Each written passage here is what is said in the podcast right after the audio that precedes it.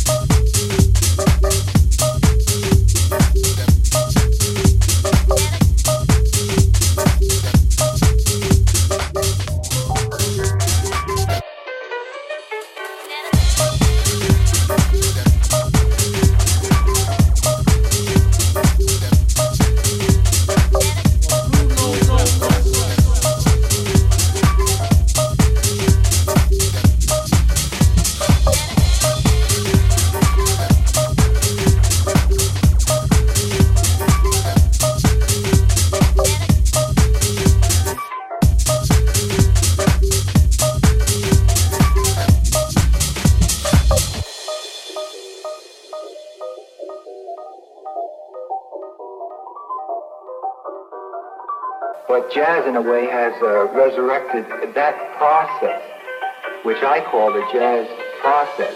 Now, jazz, as we, we tend to look at it, is a style. But I feel that jazz is not so much a style as a process of making music. Mm. It's the process of making music and to uh, record it.